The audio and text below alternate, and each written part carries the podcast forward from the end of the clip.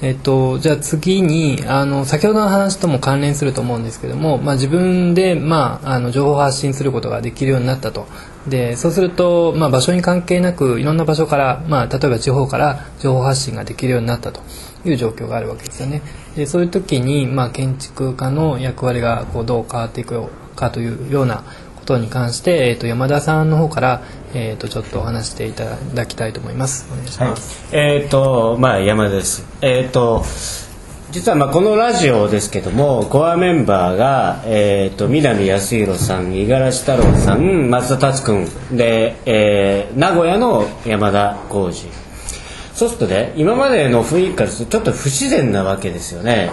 やっぱり今までこういうことがあった場合にやっぱりね東京で活躍してるつまりえいわゆる全国区という言われる人たちが、まあ、いろんなことを、まあ、されるわけですよね。それに対して、まあ、地方の人たちはそれを見て、えー、それを参考にして例えば建築を作るとかそういう構図があったと思うんです。でそれがですねやっぱりインターネットただねとかくね僕はメール、えーと、メールという存在が非常に大きいと思っていて、えー、メールによって東京いわゆる中央と地方との差が縮まったというふうに思ってるんですね。だからメールで例えば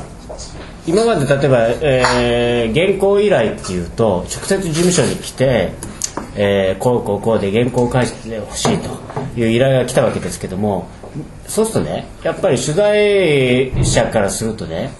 東京の人に原稿書いてもらう方が早いわけですよ。早いしコストはかからないわけです。ところが今メールで来るから僕のところにもその全国紙とかからメール書いてほしいってあのメールであごめんなさい原稿書いてほしい メールであの依頼が来るわけです。だからそれすごくこう東京いわゆる中央と地方との差が、まあ、縮まったと、えー、いうことなんですけれども。で何だったっけテーマね、えーとまあ、要するにそういうこうメディアとその地方え東京と地方っていうことなんで。す、まあ、要するにこのいわゆるインターネットメディアが、えー、ブログとか、そういうことによって、えー、例えば僕のブログっていうのはバカな話を結構書いていて面白いっていうことで、えー、たくさん見てもらえるわけだけどそうですね。もう全国つつ裏裏のいろんな人たちが僕のブログを見てくれるわけですよね。そうすると東京で有名な建築家の人たち、まあ、えー、と今ポム企画の方いますけどもそういう人たちがこう書いてるっていうのを、まあ、いろんな人たち見ますよね。それと同じように僕のブログを見てくれるわけ。そう彼らが、えー、僕ら僕は名古屋にいるけれども彼らがやっぱり同じようにやっぱり僕名古屋にいる人間を認識してくれるわけですよね。やっぱりそこがね非常にこうインターネットっていうメディアによって非常に変わったというふうに思うんです。それとですね、まあ、それ今メディアのお話しましたけれども、えー、とこれはもっと古臭いメディアに逆に掘り下げますと雑誌メディアさっきえさっきでごめんなさいあの、まあ、前回という問題ですかね。雑誌メディアがこう統廃合されたっていう構図がありますけども実はですね名古屋これは名古屋だけじゃないかもしれませんが、えー、といろんな地方で地方のいわゆる活字メディアっていうのがあるわけです。で名古屋にはえー、代表的なメディアが実は2つありまして、えーと、建築ジャーナル。でこれ聞いたことありますか？もちろん、はい、ありますね。でそれとね C&D っていう雑誌があるんです。これは僕はあんまり知らない。はい。それでね実はこの建築ジャーナルって全国紙なんですね。で、えーと、東京名古屋大阪九州ぐらいの支部があって、えー、と全国のネタと各支部のネタを出すと。でこれね50年ぐらい前じゃじゃ 20, 20周年ですよ今年。建築者なら。そうなんです20周年いやそれでまあ、そこの整合性をまた今度取りたいと思うんだけど実はね僕今日ねこの話があるんで聞いたんですよ、そしたらこの C&D っていう雑誌、だ誰に聞いたんですか？いやあの C&D に聞いたんですけど、はい、C&D ってどんな雑誌か多分もうちょっと説明、うん、そうそう今から説明しますけど C&D という雑誌があってこれはコミュニティデザインの略らしいんですですけども、えー、っと要するにねでそれが建築ジャーナルから出たっていうんですえあそうしたっていうか。そうです。喧嘩別れじゃなくて。喧嘩別れじゃないらしいんです。姉妹姉妹関係にあったんだけどまあそれ以後逆に今あんまり関係なくなった。で C&D が67年スタート。今年で39年あだって言う言うんです。えそんな長いの？はい。驚きでしょ？であじゃあ何建築ジャーナルってそその前からあるの？っていう話を聞いたらそうですっていうふうに言うからということはまあ少なくとも45年とかね。50年とかもうそうもう出してる。すごいね。ものすごいメディアなわけね、うん。っていうことが分かった。よでね建築ジャーナルっていうのはその全国メディアなのになんでこの今名古屋のことを話してる時に出すかというとそのねこの建築ジャーナルも C&D も要するにね名古屋の人からするとさその新建築もさ建築文化もさ自分たち全然乗っけてくれないわけだよね。やっぱそれはねあの新建築の人もはっきり言います。例えばえー、とこれも自爆の可能性もこれあるんだけど これまた俺今自爆してるなと思って要するにはっきりね編集の方言います東京のこれ面白いですと言うわけ。例えばこの建築は。だけどこの建築と同じようなのが東京にあると。そしたらさ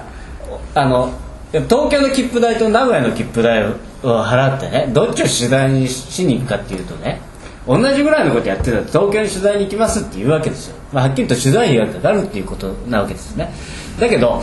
あのやっぱりさその地方の人に東京のこと人たちを超えるような建築作れってなかなかそんないないですよね。やっぱりそんなできる人ね。そうやっぱ扱ってくれないと。じゃあねやっぱ我々自分たちがやったことを乗っけてくれるメディアを自分たちで作ろうっていうふうに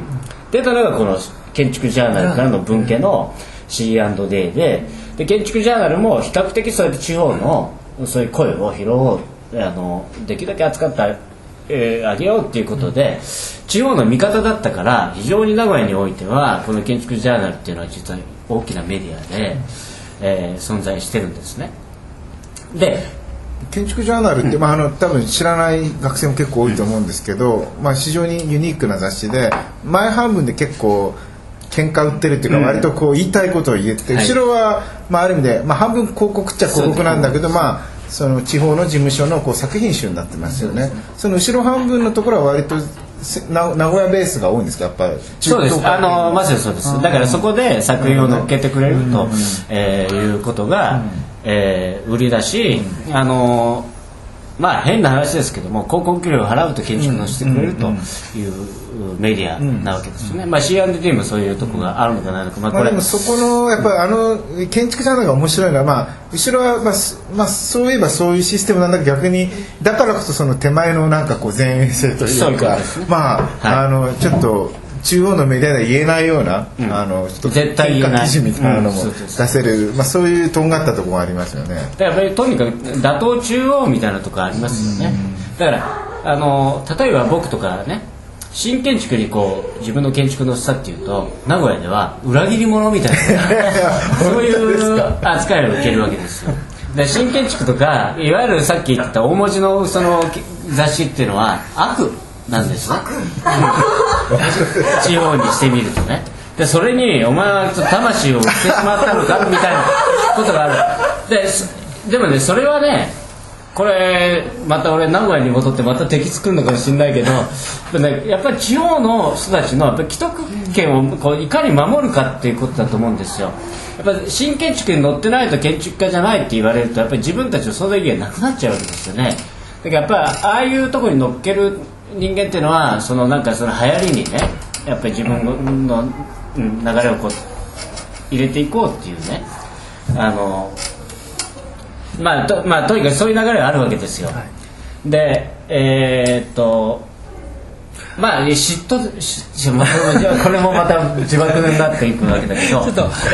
ぱはいりやっぱり中央ですね。わかりますあのいろいろまあ中央中央っていうかそのまあ東京と、えー地方都市の間にいろんな対立構造っていうのはまあなくはないとは思うんですね。でえっとそれでいうとえっと五十嵐太郎さんはまあ名古屋であったり、えー仙台だったり結構あのちえっと地方の都市に行かれていてその現状とかを知ってると思うんですけどもえっと例えば仙台の状況とかはどういったどういった状況なんでしょうか？仙台です。えっ、急にとまあさっき、まあ、名古屋で触れてないことだけ、えー、触れじゃあそれ言っておく触れましょうかね。あの、まあ、一つは、えっとまあ、建築ではない、まあ、建築の人武藤隆さんなんか入ってますけどもリアっていうあの美術系のまあ同人誌があってこれはまあナディフなんかを通じて東京でも買えますけどもあの、まあ、名古屋をベースにした美術の評論さまざ、まな特集記事をやってるっていうのがあって、まあ、こういうのはやっぱちゃんと継続するのすごい大事だと思うしあとえー、まあなトンチクとかもそうですまあ、それ仙台なんであそれはあそれは仙台なんでちょっともう一つ。あと名古屋でフラットっていうのを学生が作ったあのえーまあめまあ、団体でそこでフリーペーパー作って、まあ、フリーペーパーだけで言えば、まあ、藤村区より早いっちゃ早いんだけど、あのまあ、もちろん、えー、とラウンドアバチャーなの圧倒的な密度の濃さがあるので、もうまあ、逆に言うとフラットは本当に A31 枚ぐらいかな月に1枚あの自分たちでフリーペーパーコピーしてでまあ折りたたんでうん。各いろんな大学とかね作るっていう。まあ、そのシステムは何年生ぐらいがやってるんですか？あれ学部生メインだよね多分ねフラットだからまああんまりね難しいこといっぱいちょっとまあ今フラッはトの名前とか出たので、えっと、聞いてる皆さんは知ってる人もいるし知らない人もいるから少し簡単に解説すると,、えっと実は名古屋ではまあそういう変な雑誌変なっていう ごめんなさいそういう変な意味じゃなくて ちゃんとした雑誌なんですけどもそれ以外にやっぱりそのおアクションを起こさなきゃいけないってことで、まあ、いろんな団体っていうのがまあ各いいろんな地方にできるわけですけども2002年えー4月にこれ実は五十嵐さんが起爆剤になったんですけれども、えー2002年の4月に五十嵐さん来たんですよね中部大に。でえっ、とうん。その流れでねやっぱり学生が名古屋って通過都市だって言われていたのにそこにやっぱり五十嵐太郎が来たと。いうことですごくこう盛り上がっ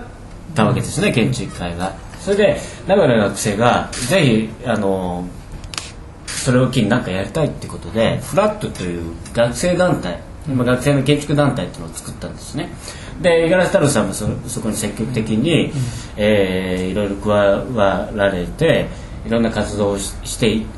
えーいたんです。でフラットっていうのは今も続いてるんですけどもそれで今言いましたようにフリーペーパー、A3 を折りたたんでいろんなあの本屋だとかいろんなところを配布してね建築の情報とか発するあの発信するあのえー運動ななんかをやっていたわけですけども実はそれに触発されて同じ2004年なんですけども今度は大人の方でやっぱりこうやって五十嵐太郎さんに来てね学生がこうやってややる気がややろうというふうになった時に大人も頑張んなきゃいけないんじゃないかっていうことでいわゆる名古屋の指揮者が集まって、えー名古屋建築会議、えーこれ通称 NAC というふうに言うんですなんか NAC で NAC というんですけども、えーっとこれはえーっとですねシーラ関数のお宇野進先生と,、えーっと今あの愛知淑徳大学の清水裕二先生。この2人の方が中心になってえーこの名古屋建築会議っていうのを、えー立ち上げようということで、まあ、指揮者建築家とか、まあ、学者ですよね。に呼びかけて数人ぐらいのあの発足時から五十嵐さんは関わっています。いいつ頃立ち上がったんですか？2002年12月だというふうに聞いてますけど、うんそれで五十嵐さんも入ってそこでそのいろんなね地方発のね動きをまあやっていこうということでな愛知万博も,、もうその時にちょうどあってね、だからまあ元気がないと。なんとかねこの五十嵐さん来たことによってねなんかこうガツンといろいろやれるといいねっていうことでそのフラットっていう学生団体と大人のナックっていう団体と2つできたってちなみにいう愛知万博には関わってたんでしょうか？関わってないんですねだからあ裏万博と博。裏万博というのをやったわけです。要するに中央から東京の建築家が要するに愛知県に来てこうやるわけです。海外も来てますよね、そうそうそう。だからそこにじゃあ僕らね名古屋の建築家が何ができるかっていうことでじゃあ裏万博っていうのをやろうっていうことで裏万博企画っていうのをいろいろまあやったわけです。それ知らない。うんまあそのぐらいあ通り足ら足らないだったということもまあ言え 言えるわけですけども えっとまあえっ、ともうそろそろ時間がないのでまとめに行きたいと思うんですけどもやっぱりそのただそういうことの動きっていうのは、まあ、今までその打倒中央ということで打倒中央だったんそう打倒だ知らなかった。やっぱりこう地方活字メディアっていうのが出てきたわけだけどもそのインターネット時代に入って我々その我々というかこの学生の建築団体フラット、えー大人の建築団体名古屋建築会議っていうのがあのまあもちろんフリーペーパーっていうこの非常にアナログなそのことをやると同時にインターネットで積極的にこう配信したわけですよね。でそのが、えー、と波及していろんなその例えばこのフラットっていうのは各いろんなその京都だとか東京だとかいろんな学生団体とこのいわゆる姉妹関係になって、あそういうのあるうん、すごく広がっていったんですね。そういえばシューマイもやってますよね。そうです。しそうシューマイはだからここはスタート。いや違う。スタートではない違うの？どあの東京理理科大だって。そうでまあで昔広島と広か名古屋とかあってまあすごくよくあの残っている。むしろ本家が今あんまやってない東京はほとんど聞かだないですけど。ただいずれにしてもそれそれのねやっぱ中心になってるのはインターネットっていうやっぱメディアなわけですよね、まあ、そこによってその今までのその地方の打倒東京打倒 打打倒中中央というメディアに対してやっぱりそのインターネットっていうメディアがナックフラットっていうものをね、まあ、が、えーとインターネットを利用することによって、まあ、中央あるいはその全国と非常に距離が縮まっていろんな活動ができるようになったということが非常に大きい。はいですね。えー、とありがとうございますえっ、ー、と地方からの、まあ、情報発信みたいな話で、えー、とテーマで話していただいたんですがちょっと名古屋の話がほとんどだったんですけれども他の地方からの話ってこの中でどうだったかそれは自分から締めてください。金沢は、まあえー、と金沢からまあ情報発信できるか分かりませんけれども今の段階でちょっと名古屋と多分違うのは金沢は東京に対して、えー打倒みたいなところはあんまりないと思うんですよ。なあある。よ正直ああるよ。打倒っていうのはやっぱりあの今日はニューフェイスですよね。そうそうですね、えー、と場所でいうとやっぱり地理的にはあの日本海側にいてでちょっと離れていると。まあ金沢ってそもそもやっぱり東京との距離がむしろ重要だったと思うんですよね。